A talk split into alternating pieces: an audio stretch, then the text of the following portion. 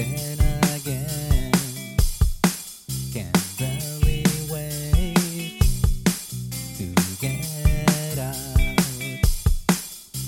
You should know, I swear by now, what it is I'm about.